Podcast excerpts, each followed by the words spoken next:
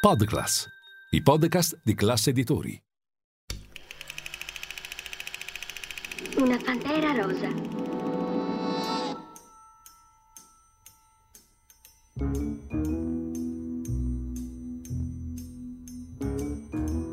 Lascia sempre un guanto bianco con ricamata una P.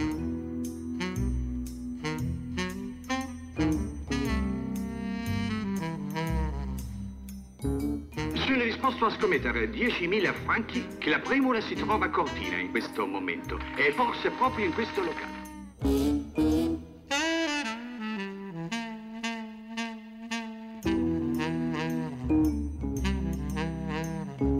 È il più famoso diamante che ci sia al mondo.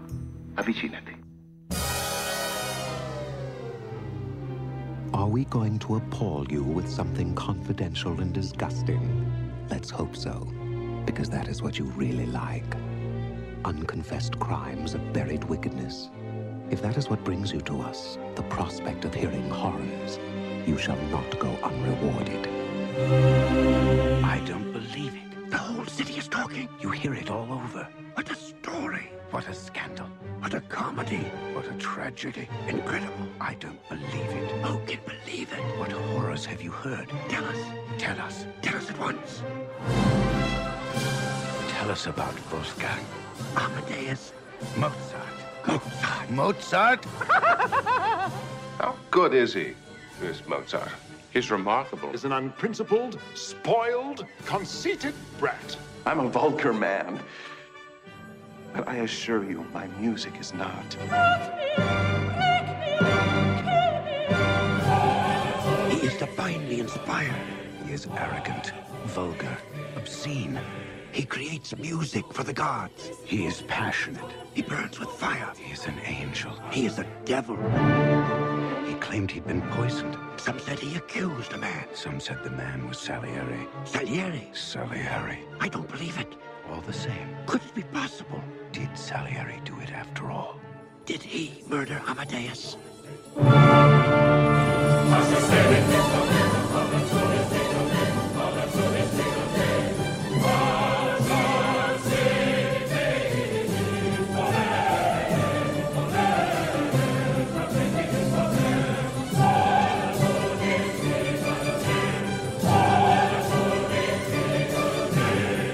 Amadeus. The man, the music, the magic, the madness, the murder, the mystery, the motion picture. Amadeus. Everything you've heard is true. Cari amici di Radio Classica, eccoci, ben ritrovati, siete sul grande cinema di Radio Classica, o per meglio dire il mondo delle grandi colonne sonore. Ben ritrovati da Gabriele Formenti, buona serata a tutti voi, un saluto appunto se ci state ascoltando in questa serata alle 19, in replica alle 23, ma anche il pomeriggio siete in tanti del sabato alle 14 dove appunto la nostra trasmissione va in replica. La trasmissione si chiama La Pantera Rosa e da 20 anni, sì, avete capito bene, da 20 anni, quest'anno Radio Classica compie 20 anni, questo 2021 vi tiene compagnia anche con questa trasmissione dedicata al mondo della colonna sonora e alla musica da film. Noi settimana dopo settimana scegliamo un film, una pellicola e la raccontiamo dal punto di vista della musica, appunto, del compositore, della colonna sonora. E il film che eh, vi presentiamo oggi ancora in questi vent'anni non lo avevamo presentato, un po' colpevolmente, ma rimediamo subito perché è un film che tutti gli amanti della musica classica, ma non solo, devono vedere almeno una volta nella vita. Di che film stiamo parlando? Beh, devo dire che eh, il trailer che spesso vi propongo dopo la sigla, in questo caso non aiuta, anche se la musica che avete sentito forse sì. Parliamo di Amadeus, infatti, film del 1984 diretto da Milos Forman, tratto dall'omonima opera teatrale di Peter Schaffer e liberamente ispirato alla vita del grande Wolfgang Amadeus Mozart.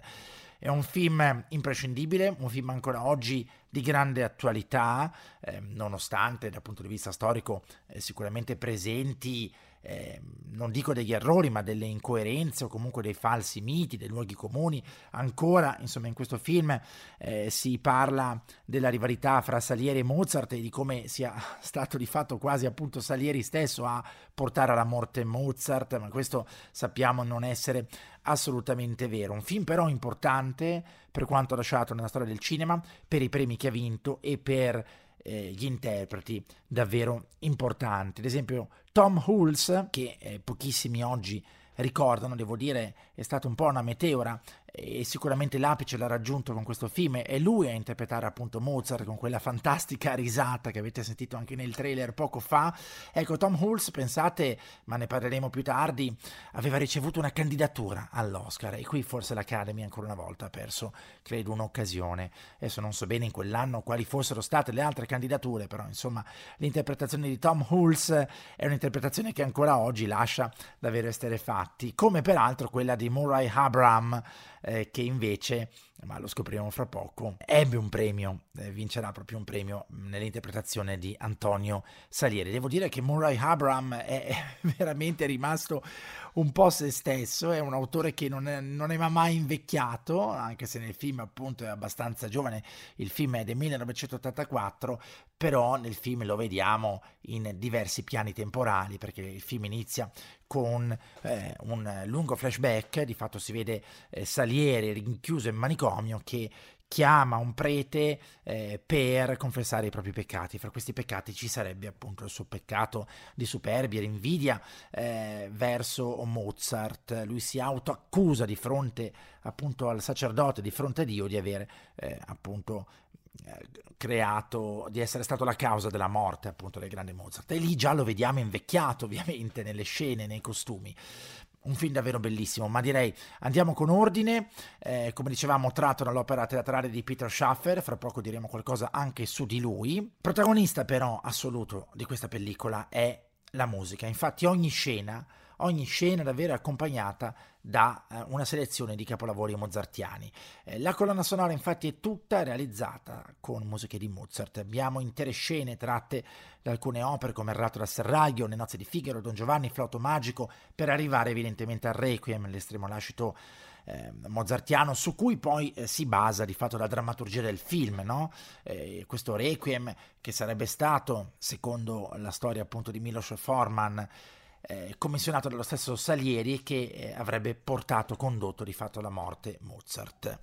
Il film riscosse un grandissimo successo, vinse numerosi premi, 8 Oscar, 4 Golden Globe, altrettanti BAFTA, 3 David di Donatello e nel 1998 l'American Film Institute l'ha inserito al 53 posto della classifica dei migliori 100 film americani di tutti i tempi e nel 2019 è stato scelto per la conservazione nel National Film Registry della Biblioteca del Congresso negli Stati Uniti. Per quanto riguarda la trama, beh, la trama diciamo è abbastanza semplice, nel senso che rievoca e ripercorre la vita di Mozart. Come dicevamo, si apre con un lungo flashback. Siamo a Vienna nel 1823, Mozart è già morto da diversi anni, Mozart muore nel 1791 e un anziano Salieri appunto tenta il suicidio tagliandosi la gola, invocando il perdono di Mozart e chiedendo appunto di essere perdonato da Dio. Ed è, fa- ed, è, ed è, di fatto proprio lui che racconta il film in prima persona e che racconta il primo incontro con Mozart, eh, il suo incontro con l'imperatore, la sua ascesa all'interno di una corte che qui viene dipinta eh, davvero come un covo di serpi, dove l'invidia la fa da padrone, dove il merito spesso è messo in secondo piano, di fatto lo sappiamo, l'arrivo di Mozart da Salisburgo fu un arrivo dirompente, un arrivo travolgente, un arrivo eh, che cambiò le stesse regole sociali della musica. Mozart eh, non diviene, eh, non si presenta come eh, un musicista che vuole essere assunto, o meglio, lui lo voleva e anche il padre soprattutto, no? avere un posto fisso, ma come libero musicista, come freelance, lasciando Salisburgo, lasciando l'odiato arcivescovo Colloredo per portare la sua musica eh, ovunque questa fosse apprezzata e fosse diciamo ben pagata. Il film peraltro calca molto la mano anche su un altro aspetto storicamente diciamo non provato, non comprovato, di cui non, non ci sono particolari evidenze, ossia sul fatto che Mozart fosse un dissoluto, che fosse eh, un uomo che non era in grado di tenere a bada le proprie finanze, in preda, eh, diciamo così, all'alcol, eh, al gioco, eh, a, a, diciamo così, a situazioni familiari eh, da questo punto di vista molto complesse, ma tant'è, è sempre un film, chiaramente non è un documentario. Quindi il film racconta questa vita ed è permeato dalla musica di Mozart, alla quale noi subito adesso andiamo, ce la godiamo tutta, è una colonna sonora molto molto lunga, pensate perché la uh, complete soundtrack, cioè il full album, eh, dura più di due ore, ovviamente noi non potremo ascoltarlo tutto, gli interpreti sono diversi e variegati, abbiamo l'Academy of St. Martin in the Fields diretta da Sir Neville Mariner, il coro di Westminster Abbey diretto da Simon Preston, comunque c'è una predominanza di interpreti inglesi come eh, appare eh, evidente. Quindi godiamoci la musica del grande Mozart. Música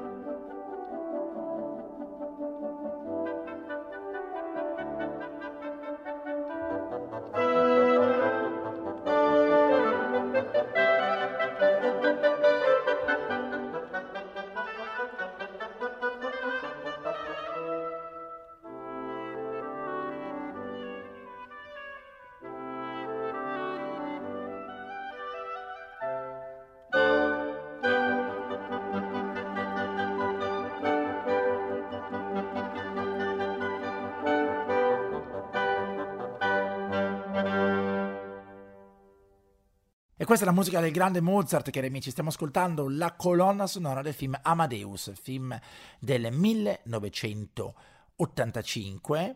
È una pellicola um, davvero diventata mitica. Film dell'84 per la verità, scusate, eh, film che è stato anche presentato recentemente in una versione Director's Cut, cioè una versione più lunga, senza tagli. La versione finale durava, si attestava eh, sui 160 minuti, ma esiste appunto una versione Director's Cut di 180 minuti. La sceneggiatura del film, come detto, è un adattamento dall'omonima opera teatrale di Peter Schaffer. Forse anche qui sta il segreto del successo di questa pellicola, che nasce come pièce teatrale. È una pièce che parte dal presupposto, prettamente letterario, eh, nella realtà certamente del tutto infondato, di questo acceso antagonismo tra il giovane salisburghese e il compositore veronese Antonio Salieri, che appunto era ben inserito alla corte dell'impero asburgico. E di fatto uh, questo film, prima la PS, poi anche la pellicola, ripercorre la, la fantasiosa tesi eh, dell'avvelenamento ordito da Salieri ai danni di Mozart. Incominciamo anche subito con il dire qualche curiosità, perché eh, la cosa davvero particolare è che per questo film fu scelto per interpretare il ruolo di Mozart Tom Hulse e fu, diciamo, preferito a nomi molto più noti già all'epoca. Pensiamo a Mel Gibson, tanto per fare un, per fare un, un esempio. Chissà come sarebbe stato Mel Gibson nei panni di Mozart, non lo sappiamo e non lo sapremo mai. Eh, peraltro Tom Hulse ha dichiarato che per ricreare anche gli sbalzi di umore tipici del carattere appunto che qui viene tratteggiato di Mozart si sia ispirato niente meno che a John McEnroe eh, genio appunto della racchetta come fonte di ispirazione per rappresentare l'imprevedibilità di un genio. Sicuramente più famosa è Murray Abraham eh, che è appunto l'antagonista eh, nel ruolo di Salieri di Tom Hulse eh, barra Mozart. L'età nel film fra i due è diversa anche se nella, nella nella realtà storica i due compositori avevano solamente sei anni di eh, differenza. Le riprese di questo film sono state effettuate a Praga, Kromeritz e Vienna, e le due città ceche sono state spesso usate come controfigure della capitale austriaca. Il regista Milos Forman, ormai cittadino americano ma ceco di nascita e quindi transfuga e traditore del comunismo, Pensate, fu tenuto sotto stretta sorveglianza da parte della polizia pragre- praghese che aveva infiltrato vari suoi agenti fra le comparse. Una cosa veramente d'altri tempi, un film nel film potremmo dire. La loro presenza e la loro identità erano diventate il classico segreto di Puncinella, tanto che alla fine dell'ultima scena di massa girata, come spiegava divertito lo stesso Forman nel commento in DVD, nel brindisi per festeggiare la fine delle riprese, tutti, attori, tecnici e figuranti, ringraziano gli imbarazzati poliziotti per aver garantito loro la necessaria sicurezza. Alcune scene sono state girate eh, all'interno del Teatro degli Stati di Praga, dove eh, peraltro andarono in scena per la prima volta in assoluto eh, Don Giovanni e Clemenza di Tito. Il film poi è stato girato interamente sfruttando la luce naturale, eh, usando tutt'al più l'illuminazione di alcune candele, tutto questo per ricreare proprio le atmosfere dell'epoca, cioè una ricerca storica filologica, seguendo peraltro il sommo esempio di Stanley Kubrick eh, di quanto da lui già fatto per Barry Lyndon, un film di dieci anni prima, appunto del 1975. Le riprese eh, sono durate eh, all'incirca sei mesi, diciamo dal gennaio dell'83 fino al 20 luglio dell'84. La colonna sonora, come dicevamo, è tutta ehm, con la musica di Mozart, con l'Academy of St. Martin in the Fields diretta da Sir Neville Mariner, per l'appunto, il coro di Westminster Abbey diretto da Simon Preston. Un doppio CD pubblicato da uh, eh, BMG che, pensate, ha raggiunto posizioni ragguardevolissime. Eh, settima posizione Svizzera, eh, nona posizione Nuova Zelanda, decima nei Paesi Bassi Svezia, ha vinto anche un Grammy Award come miglior album di musica classica del 1985. Quindi, eh, come vedete, una colonna sonora che già di per sé parla da sola.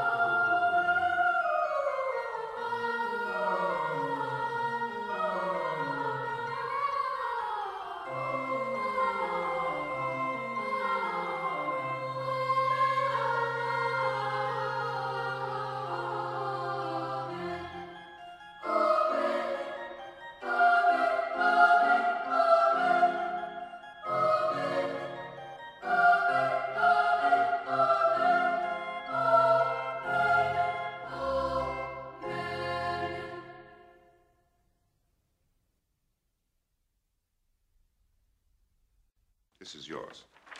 Keep it, Majesty, if you want. It's already here in my head. What? On one hearing only? I think so, sire. Yes. Show us.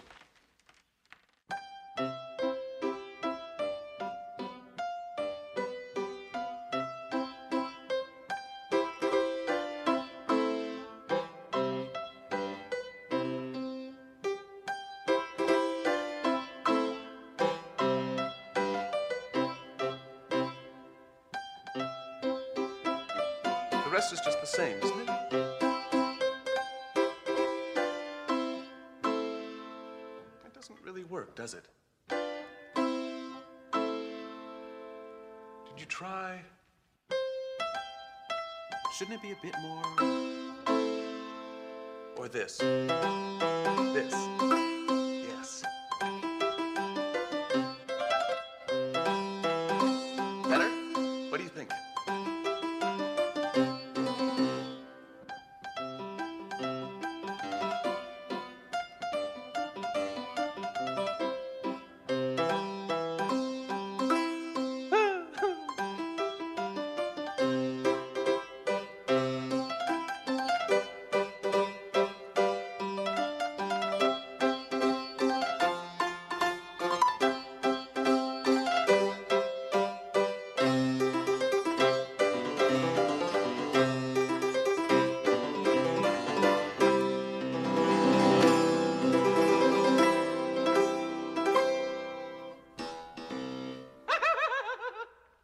Amadeus di Milos Forman, il film della nostra nuova puntata qui alla Pantera Rosa, la nostra trasmissione dedicata alla musica da film e al mondo della colonna sonora, in onda tutti i mercoledì sera alle 19 e replica alle 23 eh, con Gabriele Formenti al microfono a tenervi compagnia in questa serata eh, o pomeriggio se ci state appunto ascoltando il sabato. Beh, che dire, che dire, la musica parla da sola il compositore della colonna sonora è lo stesso Mozart, ma noi qui stiamo raccontando qualche aneddoto, qualche curiosità legata a questo film di Milos Forman del 1984.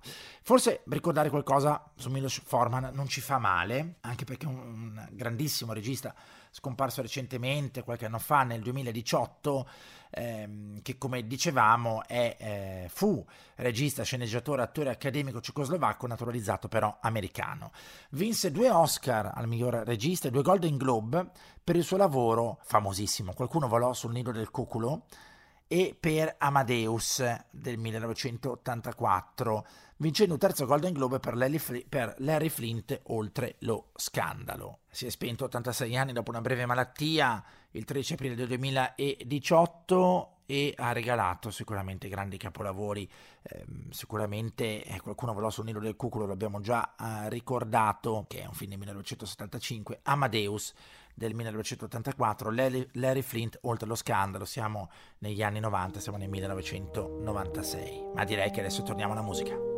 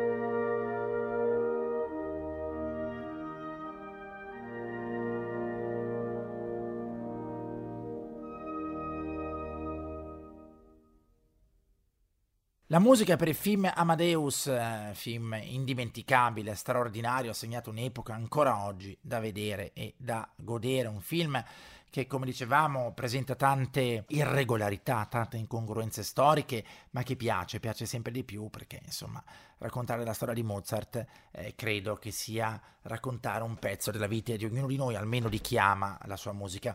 E del resto non ricordo altre pellicole dedicate al compositore, la cosa è davvero bizzarra e quanto mai strana, forse perché questo è già di per sé un grande capolavoro se è vero che si basa su teorie infondate, sorpassate, ormai leggenda, la rivalità fra Mozart e Salieri, il fatto che quest'ultimo lo abbia avvelenato, gli abbia commissionato il requiem, che l'abbia portato alla morte, eh, da, da, contraltare a tutto questo c'è una ricerca sugli ambienti, sui costumi, sulla filologia musicale davvero sorprendente per l'epoca eh, e assolutamente credo difficile oggi forse da battere da questo punto di vista.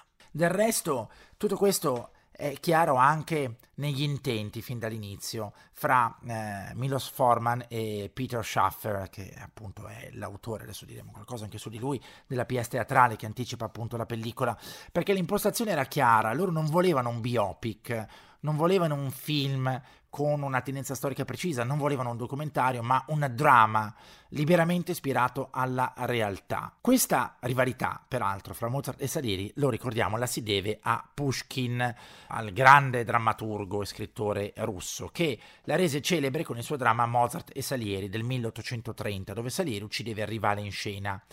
Eh, peraltro da qui eh, Rimsky-Korsakov ne trae un'opera nel 1897 e poi tante tante altre libertà storiche. Certo c'è molta filologia, ma c'è anche molto dramma, come dicevamo. Ad esempio l'idea che Salieri fosse un solitario obbligato da un voto di castità non è vero, Salieri era sposato, ebbe otto figli e almeno un amante se non di più. Nei suoi ultimissimi anni il grande compositore veronese diviene cieco, non tenterà mai il, su- il suicidio, tagliandosi la gola, e anche se i suoi giorni da compositore declinarono irrimediabilmente a partire dagli anni eh, 90 del Settecento, non fu dimenticato, rimase comunque uno dei più ricercati insegnanti di musica della sua generazione, basti pensare che tra i suoi allievi figurano eh, nomi come Beethoven, Czerny, Hummel, Liszt Schubert, nonché uno dei figli dello stesso Mozart, Franz Xaver Wolfgang. E per quanto riguarda la commissione del Requiem, Mozart non fu affatto ingaggiato da Salieri, ma dal conte Franz von Walsegg. Eh, la notizia secondo cui Salieri si sarebbe autoaccusato della morte di Mozart non è per nulla sicura, ma anche questo insomma è, devo dire, tutto, tutto, nella leggenda. La pellicola uscì negli Stati Uniti il 6 settembre del 1984 con un'anteprima a Los Angeles, in Italia arriverà eh, di fatto solamente nel 1985 con un budget stimato di 18 milioni di dollari e un incasso solamente negli Stati Uniti di 52 milioni di dollari. Nel 2002 è stata distribuita nei cinema e poi anche in DVD una versione ampliata di circa 20 minuti con tutti i tagli, la versione cosiddetta Director's Cut, operati in occasione della prima uscita della pellicola. Vengono così ripristinate in questa edizione da collezione alcune scene che illustrano la connessione di Mozart, talento immenso ma perennemente al verde, tra cui una richiesta di aiuto del compositore a Salieri e le impossibili lezioni di piano ad una giovane dell'alta società. Viene peraltro ripristinata una scena cruciale eh, per comprendere l'odio, altrimenti inspiegabile, che Constanze, eh, la moglie di Mozart, dimostra nei confronti di Salieri. Infatti la scena è questa, una mattina Costanza si reca dal compositore per pregare eh, per pregarlo di far avere a Mozart delle commissioni grazie alla sua influenza. E fin qui la scena la si trova anche nella versione eh, originale, ma Salieri le fa intendere che avrebbe consentito se lei, quella notte stessa, gli si fosse concessa sessualmente.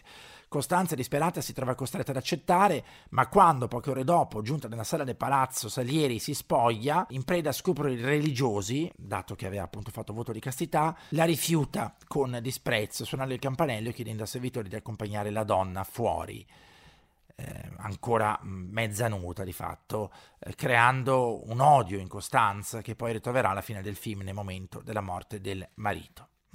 L'edizione italiana è stata anche ridoppiata con voci diverse per la direzione di Filippo Ottoni, con esiti che hanno sollevato anche qualche perplessità e devo dire che qui si tocca un tema abbastanza spinoso sul eh, ridoppiaggio di alcuni film perché eh, noi eh, abituati come siamo al doppiaggio spesso eh, associamo gli attori a delle voci e, sentire anche con gli stessi attori ma voci diverse, penso ad esempio un caso su tutti, forse l'avete presente, eh, Basic Instinct, capolavoro eh, degli anni 90 con Sharon Stone e eh, Michael Douglas, è stato ridoppiato dagli stessi attori, ma insomma ovviamente gli attori invecchiano, eh, i protagonisti invece i personaggi dei film no, ecco, fa tutt'altro, tutt'altro effetto. Ma direi che sto davvero parlando molto perché è, come, è facile immaginare, il film mi prende parecchio, l'ho anche rivisto recentemente, quindi ancora la musica di Mozart e poi diremo qualcosa su Tom Hulse, questo desaparecido, eh, non saprei definirlo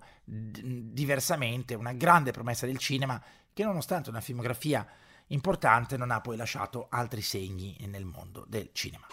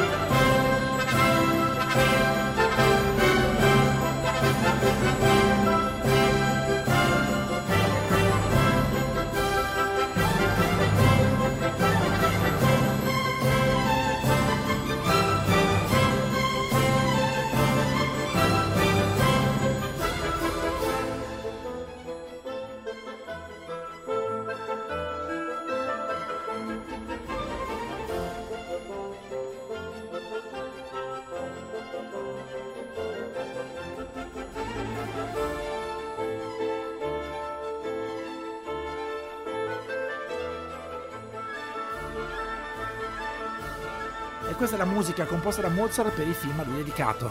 sì, è lui il compositore, è il grande Mozart eh, per il film Amadeus di Milos Forman eh, del 1984.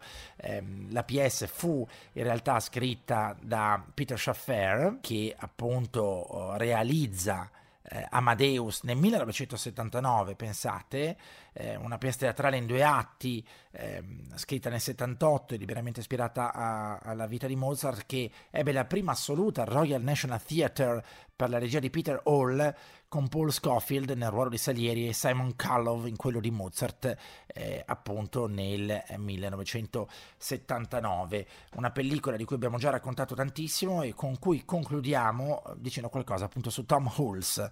Tom Hulse non lo ricorda davvero nessuno e se vedete le foto oggi è abbastanza riconoscibile rispetto all'attore che era nel 1984.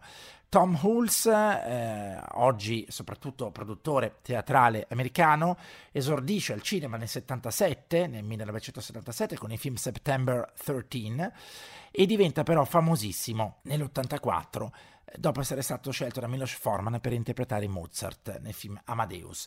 Pensate che ho già ricordato il ruolo eh, per il ruolo erano stati presi in considerazione attori come Mel Gibson e Kenneth Branagh. Per questa interpretazione vinse il, premi, il premio David di Donatello nell'85 e una candidatura all'Oscar del 1985, senza però vincere la statuetta. Ma qui sta la cosa veramente incredibile.